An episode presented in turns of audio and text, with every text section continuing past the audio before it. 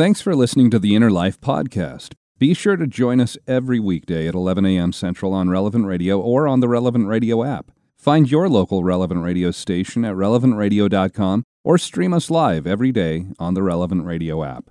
It's time to set out on the pathway to healing and light. This is The Inner Life on Relevant Radio. If you have questions or concerns about your faith journey, if you are struggling or searching for something more, if you are in need of some spiritual direction, our Catholic priests are here to help. One heart at a time. Welcome to The Inner Life on Relevant Radio.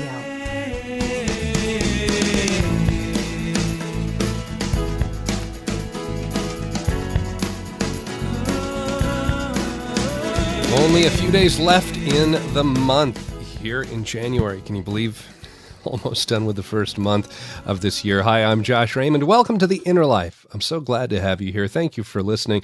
Thank you for joining us for this hour of spiritual direction here on Relevant Radio and the Relevant Radio app. Now, when you were a teenager, when you had one of those moments with your mom or maybe your dad where they wouldn't let you do something you wanted to do, or maybe they were asking you, they made you do something you didn't really want to do. When that happened, when maybe you tried to put up a little resistance there, or you asked that question that all kids ask again and again, well, why? Why won't you let me do the thing I want to do? Or why do you want me to do this? What was their response? At certain times, did you hear that reply, because I said so, or something along those lines? And then did you find yourself in that moment saying to yourself, man, if I have kids, I will never say that to them. But then you fast forward several years, you do have children of your own, and you tell your child to do something, and then they question the reasons that you have for asking them to do that. They ask that why. And you hear yourself responding, because I said so. You need to do it because I said so. And somewhere deep inside of you, you, you just cringe, you grimace at the fact that you said those same words that you never wanted to say to your children. Oh, I sound just like my mom, or I sound just like my dad. However, as a parent, as an adult, with many more years of life experience, years of knowledge, more than your child, sometimes you might tell your son or your daughter to do something that is for their benefit, even if they don't see it in the moment. And right then, it might not be the time or the place to go into all those explanations, all your reasons behind what you're asking them to do. You can explain your reasons later, but right now, you just need them simply to obey. You need them to trust you, to just do what you said, and hopefully without, without an attitude or any grumbling or complaining. But if you stop to think about their perspective, you'll remember what it was like to be in their place. And if you're like me, you actually do want your child to think before they act. You don't want them to just blindly follow instructions from others. It's a good thing to raise questions, right? To try and understand the why behind what is being asked of them. When I was a teenager attending the Baptist church where I grew up, uh, I remember seeing these bumper stickers that were on some of the cars out in the parking lot there at the church, and they read, God said it, I believe it, that settles it. Now, if somebody posted that on their car, and that's coming from a place of trust and knowledge of who God is, if that's expressing a faith that is built upon a prior search for truth, and you've come to that truth. I have no problem with that statement, but most of the people that I knew who adopted this kind of mantra, I would see more often them use this as a way to shut down honest and valid questions or arguments about the faith. Kind of like that parent not wanting to answer the why question from their child, but even more than that, it became a way of them saying, I don't have to consider what you're saying because I've, al- I've already made up my mind. I'm right, you're wrong. It was this kind of stop you in your tracks, anti intellectual approach to what they held as their beliefs. Again, if you've wrestled and reasoned through to find your way to the truth, and now you stand firm in your faith, that trust in God, that's a wonderful thing. But if you say something like that bumper sticker, God said it, I believe it, that settles it. And you're not willing to look at any questions or arguments that might call into question what you believe. You're doing yourself a disservice because we shouldn't be frightened or scared that someone could dismantle our entire belief with a few insightful or challenging questions. Our faith, if it is indeed true, if what we believe has substance, it should be able to stand up under scrutiny and examination. Today is the memorial of St. Thomas Aquinas, a doctor of the Church and someone recognized as one of the most preeminent scholars, theologians, and philosophers throughout the entire history of the Church. He wasn't afraid of those questions that challenged what the Church teaches. In fact, he would often phrase those questions, those challenging questions, more articulately, more eloquently than the people who actually opposed the Church. And then he would rationally and logically show how those challenges didn't stand up to the truth of what we actually believe, what we hold to as Catholics. So today on The Inner Life, we want to look at that example of St. Thomas Aquinas and how both faith and reason they lead us to the same end result.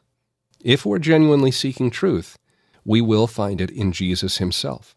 And our spiritual director for the hour, Father Michael Hurley, is back with us once again.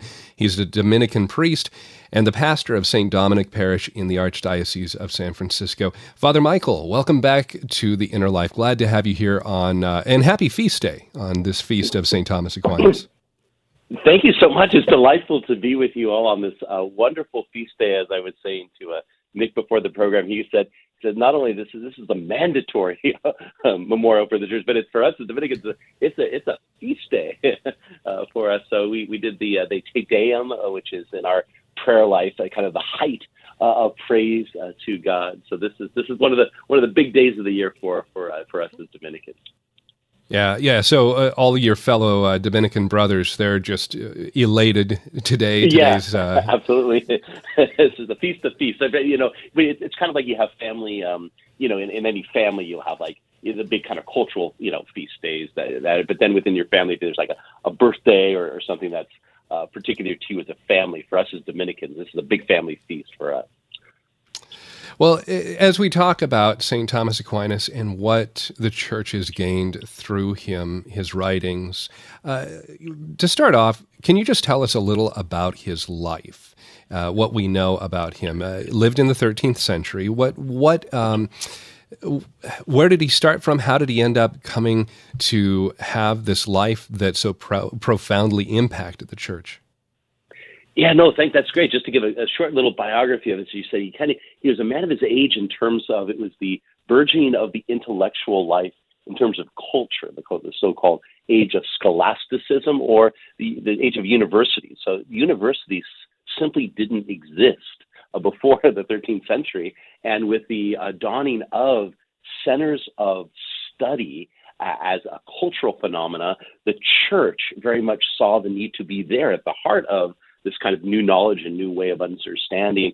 And uh, in a particular way, it was the origin of the Dominican order. St. Dominic had this vision uh, to bring the gospel to these centers of learning. And St. Thomas is, if you will, the, the, one of the, the greatest fruits of that era where he himself was actually uh, his parents and his family wanted him to be a, a priest, a brother. He was actually slated to be the abbot of uh, the Benedictine monastery of Monte Cassino. So at his very in his youth, he was brought to the monastery and just said, "You you take care of him, you train him, you form him because you know, because of the political machinations and so forth. The expectation is he'll be abbot one day. And so the Benedictines were like, well, here's our future abbot or, or you know, our leader. So let's, uh, let's give him the best education possible. and so he was given a wonderful education. But when it came time for him to pursue his vocation, uh, he wanted to um, live a more radically uh, poor lifestyle. And so at, the, at in, in his own time, the Dominican order had just been approved. And so, uh, un, uh, to the to the uh, the great chagrin of his family, he instead of being a Benedictine uh, became a Dominican, one of the, the new ragtag group of mendicant preachers, and then from me from there went on to a, a, life connected to university life, so t- preaching but teaching, and especially uh, kind of integrating works of philosophy, the newfound philosophy at the time, into our own faith. Well, and there's this story, even as he is wanting to enter this life. Um, I've heard this several times where his family doesn't want him to become a Dominican. They end up kidnapping him at some point where I, I think he's just getting a drink of water. And they end up kidnapping him and hold him prisoner for a year or so. And Yes. even at one point, um, his his family tries to say, "Hey, we're we're just going to get you out of this crazy idea of joining these Dominicans," and they lock him in a room with a prostitute. Yes. Yeah, so he's he's in there's the tower exists today in Roccasecca. It's a little tiny like turret tower, and his brother and you have to distinguish between his family.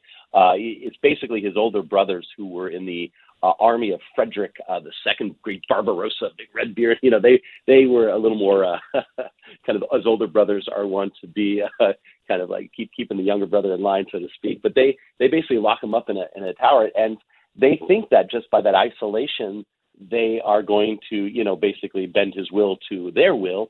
Uh, but he actually uses the time very well. He uses the time, frankly, to memorize all of Scripture. he he has Scripture down by heart, and we know this because there'll be moments in his writings where he'll he'll quote the Bible, but the reference in the way they reference the Bible will just be a little bit off, a verse off or two. So you know he's just doing it right off the top of his head. So anyway, he uses the time well in terms of prayer, in terms of memorizing the scripture, and they get so fed up they think, well, what, how can they're kind of down to their last, you know, kind of stratagems, and so they say, how can how can we basically tempt him or, or lead him astray from his plan to join the Dominicans? Uh, and so they send a they send a prostitute in order to try to tempt him or beguile him. And as you probably and our, our listeners may know this story, he responds uh, very forcefully by taking uh, a, a kind of a, a burning log or a, a burning stick out of the fire, a little fire there, and ch- chasing her out of the room and and and searing the the the the, the um the embers of, of the fire into the door as a, as a, as a kind of uh, uh, protestation of, of their action. And from this, as he falls asleep that night, he has an, a vision of angels uh, that come and uh, place a cincture around his waist, and he is given uh, the great grace of purity of mind and heart. And so he's never again, as the tradition said, tempted in that way. And for this reason, we as Dominicans uh, have a great spirituality to St. Thomas around purity of mind and heart. There's actually a confraternity, a, um, a, a group, uh, a holy group that is uh, that anyone can enroll in, and especially in these days where um, uh, temptations of sexuality, pornography, uh, and, and other things are so rampant in our society, the angelic warfare, that's what it's called, the confraternity, is a great spiritual resources that, that many, many thousands of people that have, have taken great spiritual benefit from. So I would, I would just, it's a little bit of a tangent here, but anyone who is struggling around matters of purity of mind and heart, I would very strongly recommend that you investigate the Angelic Warfare Confraternity. It's it's sponsored by a Dominican. Every Dominican province will have a someone who's a director of that confraternity, and the different prayers and the support you get within that holy association uh, comes from this story and comes from St. Thomas himself. Mm. In fact, uh, Nick is going to post on our Twitter feed um, where you can go ahead and access that as well. He'll put it there if you go and look for the uh, podcast on our website, relevantradio.com, or on the Relevant Radio app. He'll have a link there as well. Um, and I remember uh, I heard about this, I don't know, several years ago and just looked it up, just curious, curious what it was. And uh, kind of in that same way, you talked about the cincture that St. Thomas had. Um, if I remember correctly, that every member then has kind of a cord that they wear around their waist as that symbol of purity. And I think you, you end up having a few other things that kind of come in a care package for you, some prayers, some different things that you can use, right? That's right, and in fact, it, it involves if uh, if you kind of go through the the the, the kind of the blessing uh, having I, I, as a pastor, I will will do this very often where folks will come in and have a blessing of the cincture and just a little bit of a uh, ritual or liturgical moment of being invested by that. It's it's similar. Folks are familiar with uh, uh, the scapular that that different orders uh, will will give Franciscans and others the brown scapular or the or for us as Dominicans the little white scapular uh, kind of investment uh, moments where you are invested with that particular sacramental for a particular um, grace or uh, openness to God's presence. So yeah, there's a little care. If you if you sign up, you get a little care package, and then you can either come to a. It doesn't have to be a Dominican, but it's most I think appropriate to have a Dominican both bless and enroll you in uh, that confraternity. Again, that's the Angelic Warfare Confraternity. We'll have a link posted on our Twitter feed, and uh, you can find that uh, also on the podcast later when it's posted after the show uh, concludes here this afternoon. Um, Father, one of the other things you were talking about that St. Thomas Aquinas spent a lot of time being educated, uh, that universities were just a very brand new concept and you know just just there on the scene in his lifetime hadn't existed in the same way before. And one of his teachers was Albertus Magnus known as Saint Albert the Great. And one of the things that I, I remember reading about there is when the rest of Thomas's fellow students they didn't hear him speak very often he was pretty quiet and so the rest of his class just thought he must not be as smart, he must be a bit slow. And St. Albert ended up then responding to all of his classmates saying, You call him the dumb ox, referring to St. Thomas, but in his teaching, he will one day produce such a bellowing that it will be heard throughout the world. And here we are, you know, hundreds of years later, talking about St. Thomas and what he has given us. Can you talk about how his teaching really has transformed the world, that bellowing that's heard throughout the world, how he, he really helped to refine and clarify so much of the church's teaching? Absolutely, yes. I mean, I mean, the first thing to say is that that his intellectual gifts were, were certainly God given, but that, that the Lord gave him uh, certainly unique ability uh, to be able to think about, reflect, uh, and articulate the faith. But he, he developed that. It, it, in some sense, uh, there's no gift that God gives us that simply is kind of automatic, right? So he had to himself uh, put his whole heart, mind, and soul into the academic endeavor towards study and, and teaching. And he did it, and this is, I think, the heartbeat of what he did was not for uh, his own sake of um, you know being famous or or you know be, being hired by a particular university or something, but he did it uh, for the sake of the preaching of the gospel. This is that he was thoroughly a Dominican, and as Dominicans, our our mandate is given by the by the Pope. We're not we're not the order of Saint Dominic. We're the order of preachers. We're we're sent by the Pope to preach for the salvation of souls. And so there's a, a real fittingness that his intellectual pursuits were not just in some ivory tower, you know, you think like, you know, just kind of like writing a, for kind of a, his own benefit or his, his own pleasure, but he's, he's, all of his writing, his teaching, his preaching is towards salvation. To better love God, we have to know God. In order to know God, we've got to open our minds to discover, in that sense of what great wonder of who God is in creation, in Scripture and Revelation, uh, and then in um, the aspects of our various aspects of our lives and experience. And so I think the perennial nature of St. Thomas comes from that sense of he's not uh, trying to pursue uh, knowledge about God, but he's seeking God himself. he's seeking to know the one true God. And this is, after all, what St. John says eternal life is to know the one true God and the one whom he has sent. And so all of his academic, intellectual endeavor is towards knowing not about God, but knowing God and loving Him.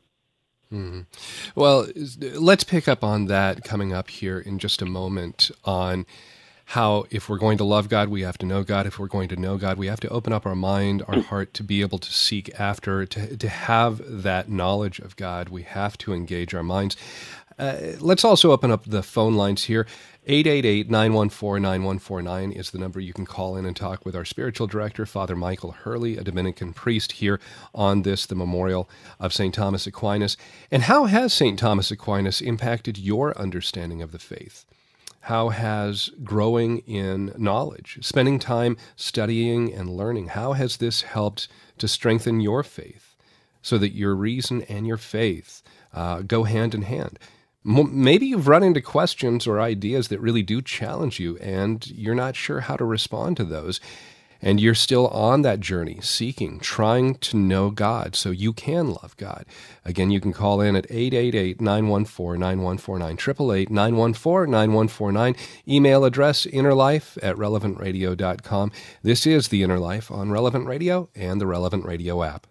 Today's programming is brought to you by St. Gregory Recovery Center in Iowa. More information about their faith-centered addiction treatment is available at relevantradio.com slash stgregory.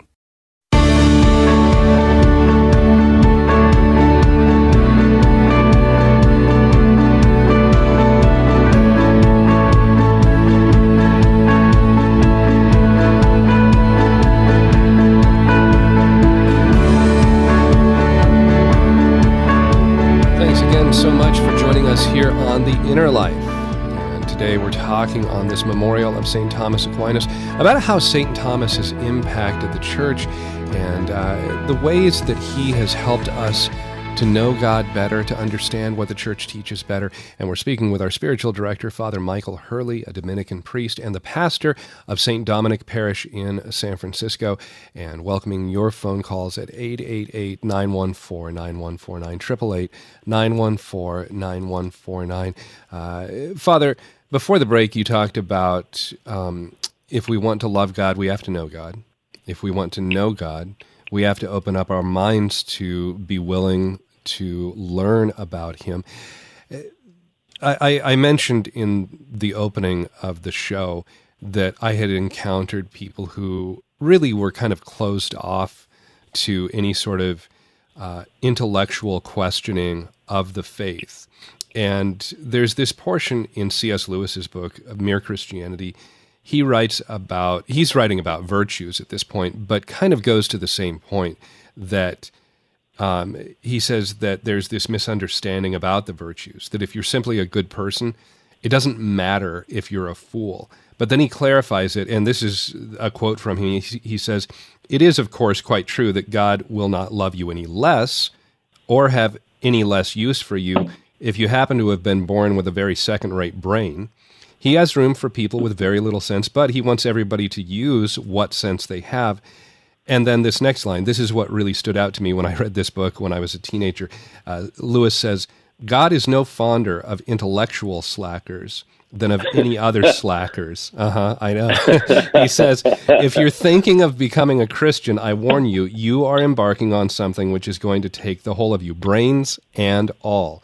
And I love that. I, I because that kind of anti-intellectual attitude that I ran into in the Protestant world. I know that can find its way here into the Catholic Church as well, but Sure. I think there's such a rich tra- tradition of study of education throughout Christian history uh, that the Catholic Church really stands above almost any other religious body as demanding quite a bit of each believer from that intellectual standpoint, e- even to the point that on my way into the Catholic Church, at other Protestant churches where I had been a member before coming into the Catholic Church, you might have an afternoon meeting where you'd spend, you know, an hour, two hours, three hours, kind of reviewing what that church believes. It's, you know, here are the doctrines that we hold to.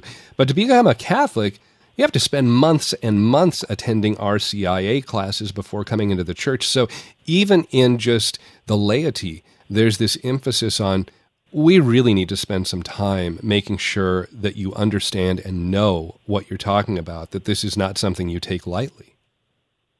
Absolutely, it's it's one of the wonderful things about our faith is that I think, in as you say, independent, different perhaps Christian religions, or or or frankly, just what our culture just large thinks that faith is just a matter of our feelings or some kind of uh, authority that we say, oh, here's all the rules and regulations of this kind of group. You're Catholic if you do X, Y, and Z, or or you're you're a follower of Christ if you follow these rules. Um, but but in point of fact, uh, our faith and our reason are, if you will, connected, compatible, and uh, feed each other in the sense that faith is not merely a feeling, but it's an insight into knowledge we would have no access to except God tells us himself. but armed with that and the great mysteries that go beyond our reason, we can then use our reason to further investigate, reflect, contemplate, and draw conclusions from that mystery. I, I put it this way, you know, some of the most popular, even these days, uh, films and books are all about mystery, like the Who Done It, right? You look at the the top television shows or the top books read. It, we have as as a, as human beings a thirst for mystery, right? And if our faith is about discovering mysteries, we have a thirst for discovering the mystery of who God is as our creator and who we are created in God's image and likeness. And that employs and necessitates us to the use, the full use of our mind, our reason, our ability to know. And, and so just as there's a, a kind of delight that we take even recreationally in getting into a good mystery. Our whole life, hopefully, is um, empowered by a sense of wonder to discover the great mystery of who God is and who we are in a very particular way called to, be to find the reason why we exist, why God created me. Oh, well, so let's let's kind of go from that place that if I am someone who I feel very strong in my faith, and and you know I am using that feelings idea that you just mentioned, you know, but but we don't want to be just to where that's the only side of how we believe and you know informing our belief. Um, but I do find myself encountering people who raise very challenging questions, and I don't find myself able to respond very articulately um, I find it difficult to recall in the moment there something I may have read months, even years ago. And oh, I do remember there is some response to that. And so I, I might find myself kind of hemming and hawing, kind of dancing around, not sure how to respond when I'm put on the spot by somebody who raises a question. And this kind of goes back to St. Peter, where he talks about, and this is, you know, the foundation of apologetics uh, from a Christian standpoint that we want to be ready to give an answer for the hope that we have through Christ. Uh, is this something where, uh, you know, I can't just simply find the answers for myself? I have to be constantly reminding myself and and focusing on how can I communicate this better so I can be a witness and I can present in a very uh, not just passionate, but attractive way what the church believes and therefore make Christ himself attractive? Absolutely. In fact, in my own vocation story, I, I part of I think God calling me was to put me in positions where people would ask me about my own Catholic faith, and I had no idea. I, I went to a non uh, a non Catholic Christian high school, and coming from a Catholic family, I was asked all sorts of questions about the faith, and I was like, I really got no idea, but it was the recognition that there was at least a um, uh, an answer out there, or at least a, a, way that the church had thought for two thousand years uh, that was going to have tradition and truth behind it. That it's there to be found and discovered. And so, I, whenever I guess there's two ways to go. When whenever you're approached with an something about the faith that you can't quite answer, you can be daunted by that. You can you can be challenged by it, but you can also say, hey, let's let's figure this out together. Like there's there's the church has has been thinking. There's people and a tradition uh, that have been thinking about this a lot longer than I have. Let's go let's go discover it together. Let's go discover it. So when even as a priest, you, you this might I'm not shocking anyone here. People ask me, I'm like, you know what? I don't really know the answer to that, or I, I I'd like to think more deeply about it. Let's let's dig in. let's figure it out, right?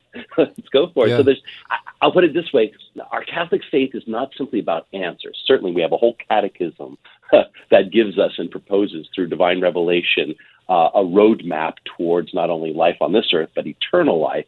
At the same time, the point isn't to produce a kind of answer guide, but really to enkindle a sense of wonder that pursues us and impels us and propels us into the heart of the mystery of God, which we will spend all of our eternal life getting to know. Going to heaven doesn't mean we'll know everything, comprehend everything. It's just the beginning of the eternal now of falling more deeply in knowledge and in love of God. And so what we begin here continues for, for all eternity. so it's it's not as if well, it's just a matter of getting an answer, but it's about pursuing the truth, um, and mm. that's always relational.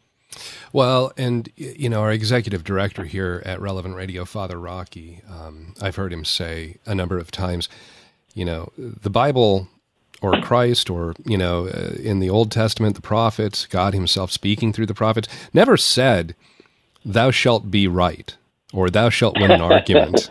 You know? yeah, he says you should Sure. love God with all your heart, soul, strength, and mind. You should love your neighbor Yeah. as yourself. So, Yeah. you know, when you are responding, you want to respond in love. It's not just simply about, well, I have all the answers for you, and here's yeah, let me let me show you how smart I am, or point out where you're wrong. No, let me introduce you to this person, Jesus, and let me show you how he can transform you. And I want to do this because he loves me infinitely. And I've never had anything better happen in my life. And I want that for you too, because I want the best for you. That's loving your neighbor.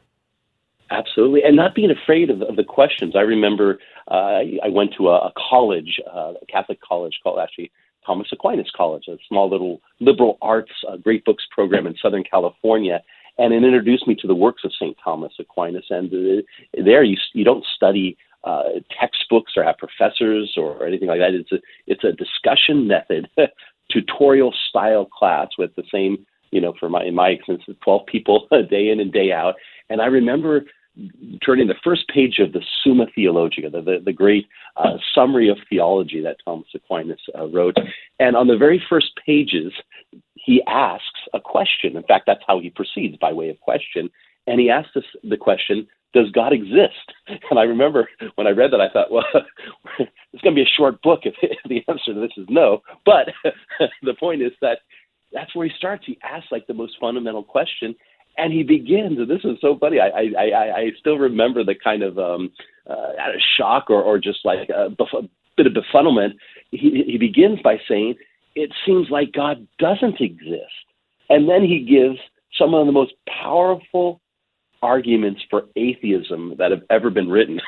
and you're like, what? I thought this was a book about theology and a book about, you know, discovering God. We're starting with the question, does God exist? And here are some really good reasons why it seems like God doesn't exist, the, Right. the presence of evil and things like that. And I thought, wow, if you're not afraid to embrace the biggest questions and, in fact, even the best arguments against the faith, I, to begin with, wow, how how freeing that is. There's nothing off limits. There's nothing that's you know too precious uh, to, to to not consider, so to speak. Uh, and that was very invigorating for me to to know that we can fully engage our mind and fully be, if you will, in the best sense, critical of even things that we assume to be true, and that our reason is not going to lead us astray. That uh, with faith and, and the sense of right reason, we're always going to be led back to that loving God, that God of great mystery and that great of wonder.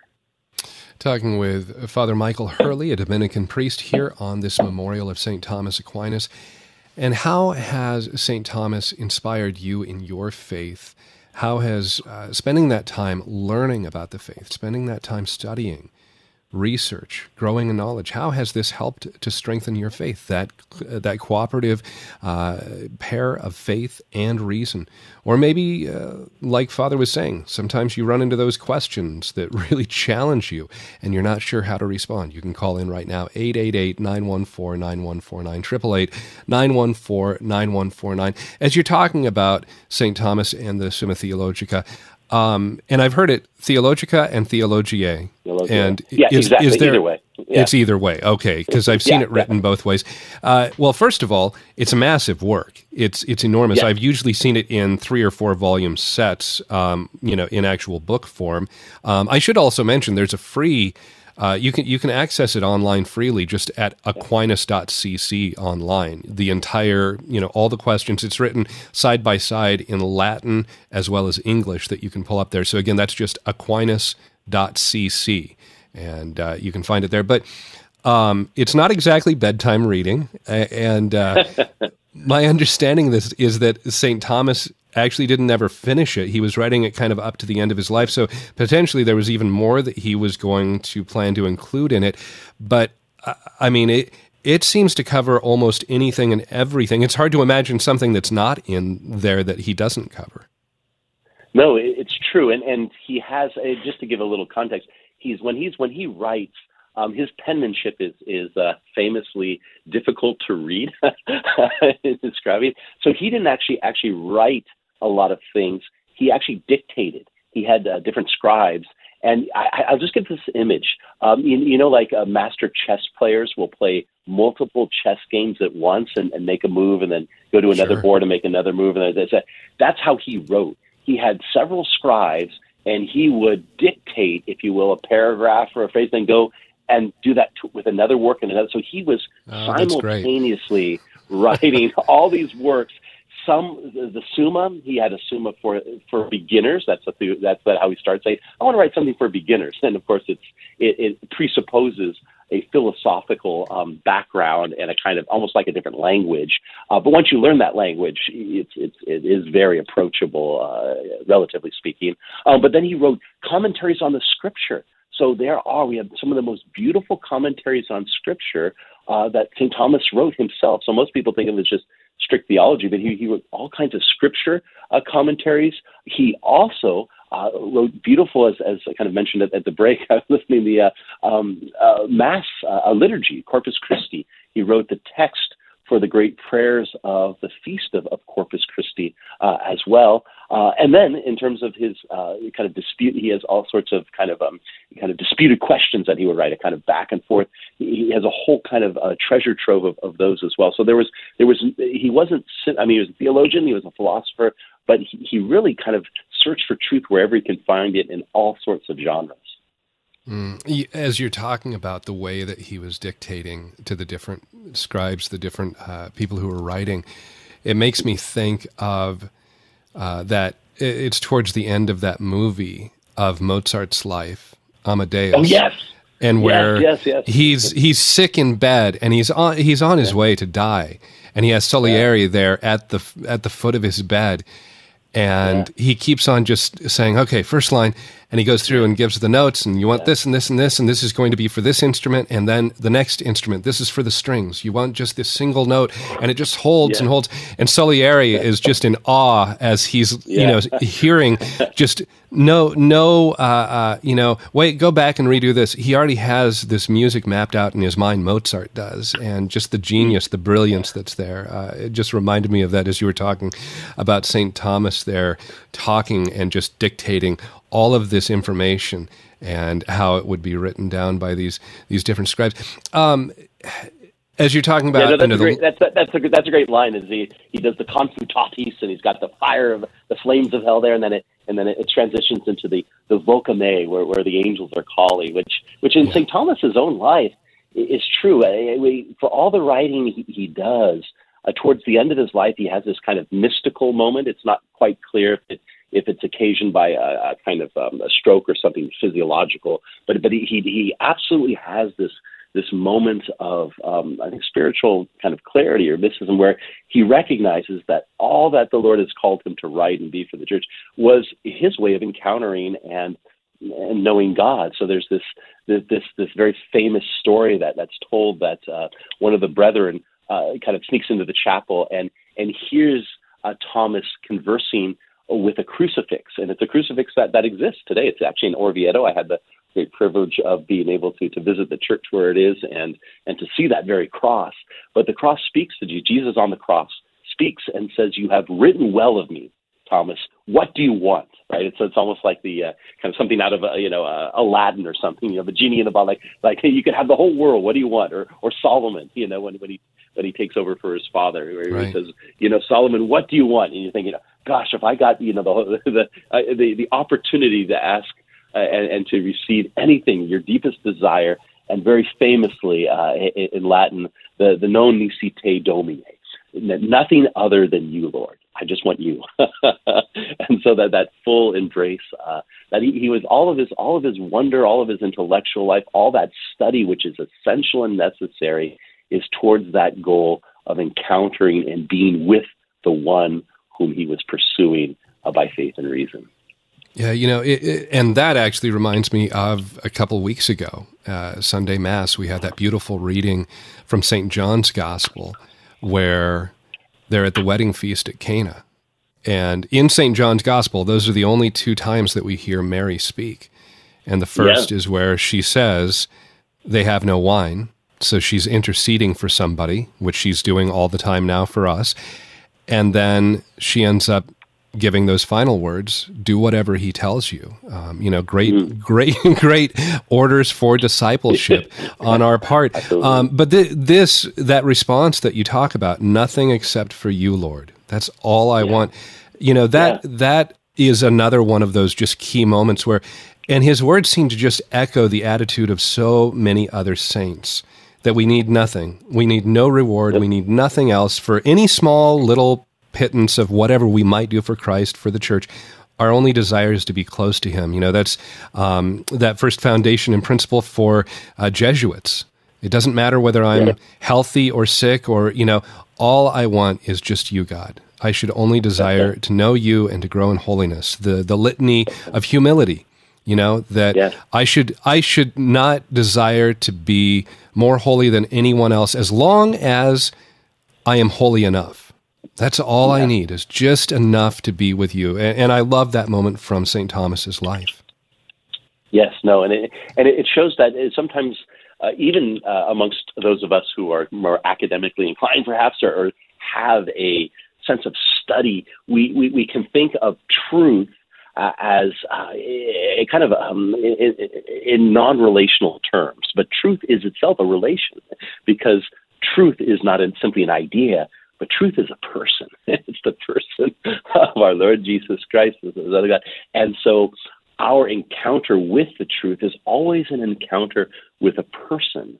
And because of that, it transforms us. It doesn't just give us information, it gives us, if you will, it allows for transformation of our minds and our hearts. And so this is why, so I just go back to John, the Dominicans love John 17, the, the great high priest's prayer uh, at the Last Supper, where Jesus gives the definition of eternal life. He says, Do you want to know what eternal life is? John records it. The beloved disciple, the one who loves God, he says it's knowledge. He goes, This is eternal life, to know the one true God and the one you sent, Jesus Christ. And so that knowledge of the truth is a relation between ourselves and the community, the, the, his body of Christ, and Jesus Christ himself. Mm. Father Michael Hurley is our spiritual director today, a Dominican priest, the pastor of St. Dominic Parish in San Francisco, talking today on the memorial of St. Thomas Aquinas about how St. Thomas has helped us as a church to know and love God better, to have that relationship. How has that happened in your life? How has being able to know God better, to be able to spend that time studying and learning, growing in your knowledge, how has that helped to strengthen your faith?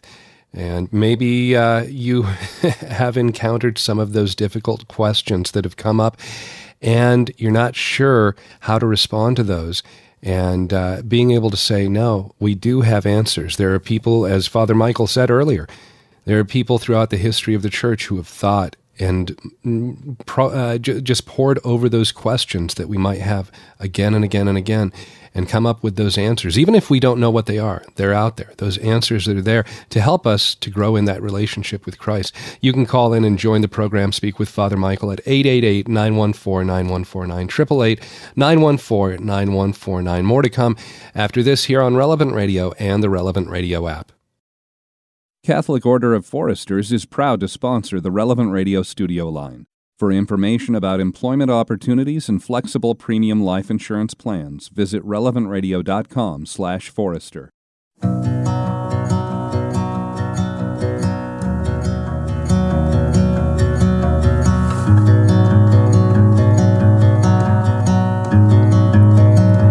Welcome back to the Inner Life on Relevant Radio and the Relevant Radio app. I'm Josh Raymond, our spiritual director Father Michael Hurley, and you can call in and join the program at 888 914 9149 today as we're talking about how, uh, on this memorial of St. Thomas Aquinas, his example of knowing God, of intellectually knowing our faith, how that helps us to enter deeper into that relationship with Christ.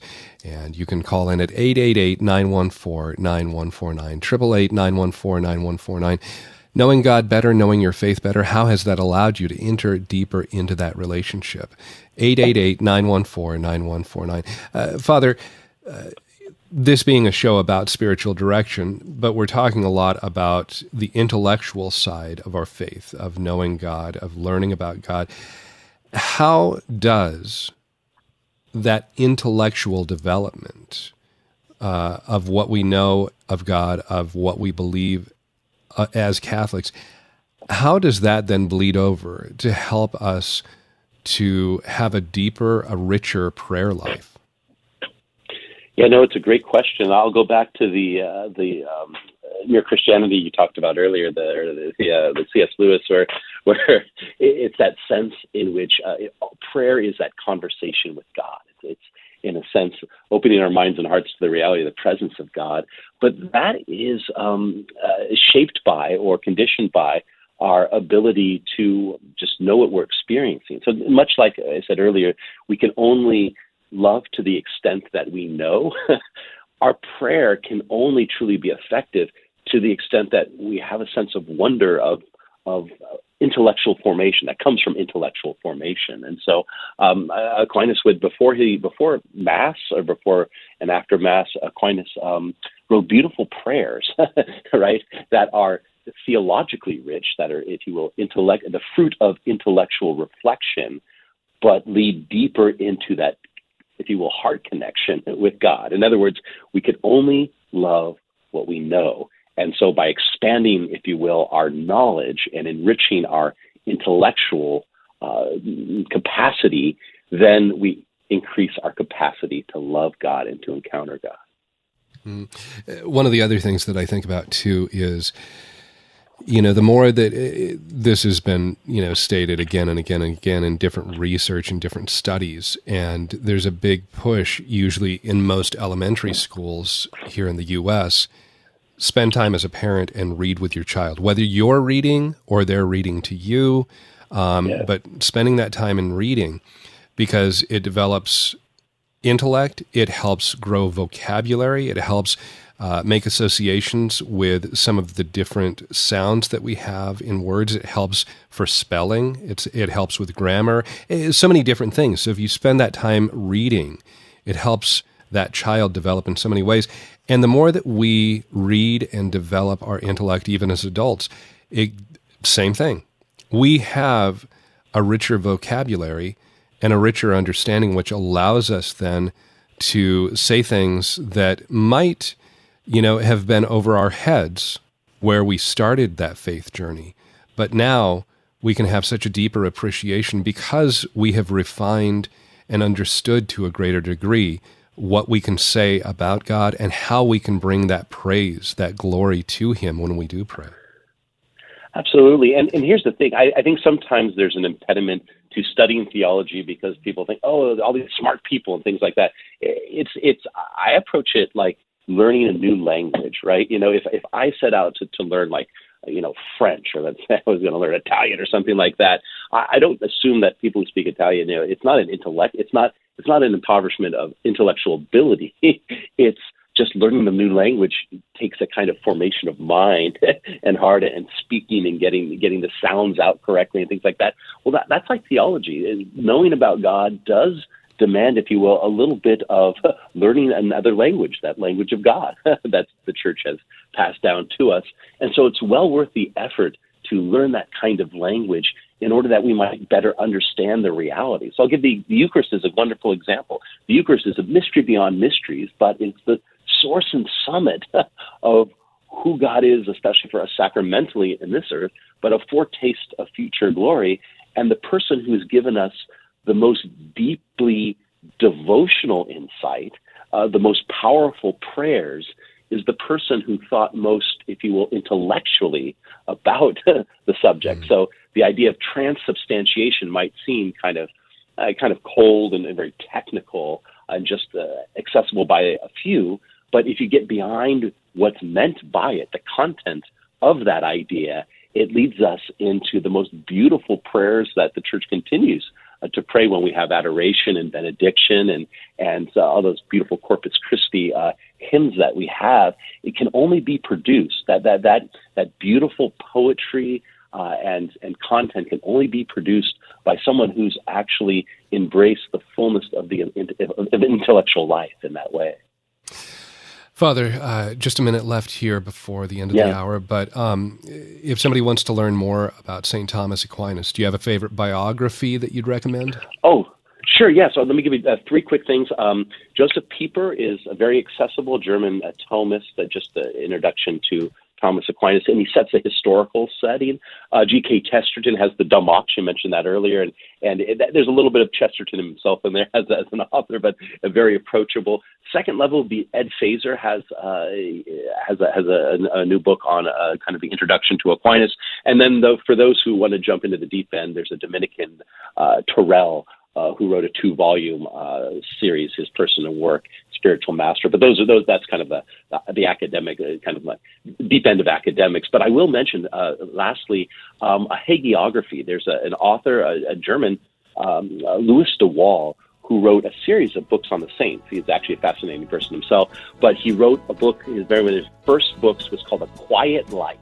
A Quiet Light, and it's a kind of novel, a kind of hagiography, historically, but all about St. Thomas Aquinas. And when I read that, that really opened up St. Thomas, the person, for me as well. Beautiful. So, Quiet Light. Thank you for those recommendations. And Father, Yeah. we've got about 10 seconds left here for a blessing for our listeners. And may the Lord bless you, Father, Son, and Holy Spirit. Amen. Amen. Amen. Father Michael Hurley, thank you so much for being our spiritual director for the hour and uh, just bringing us so much insight into the life and the teachings of St. Thomas Aquinas. Of course, the podcast available at relevantradio.com or on the Relevant Radio app uh, shortly here. And of course, stay tuned. Mass is coming up next. We'll see you back here on The Inner Life on Monday. Have a blessed weekend.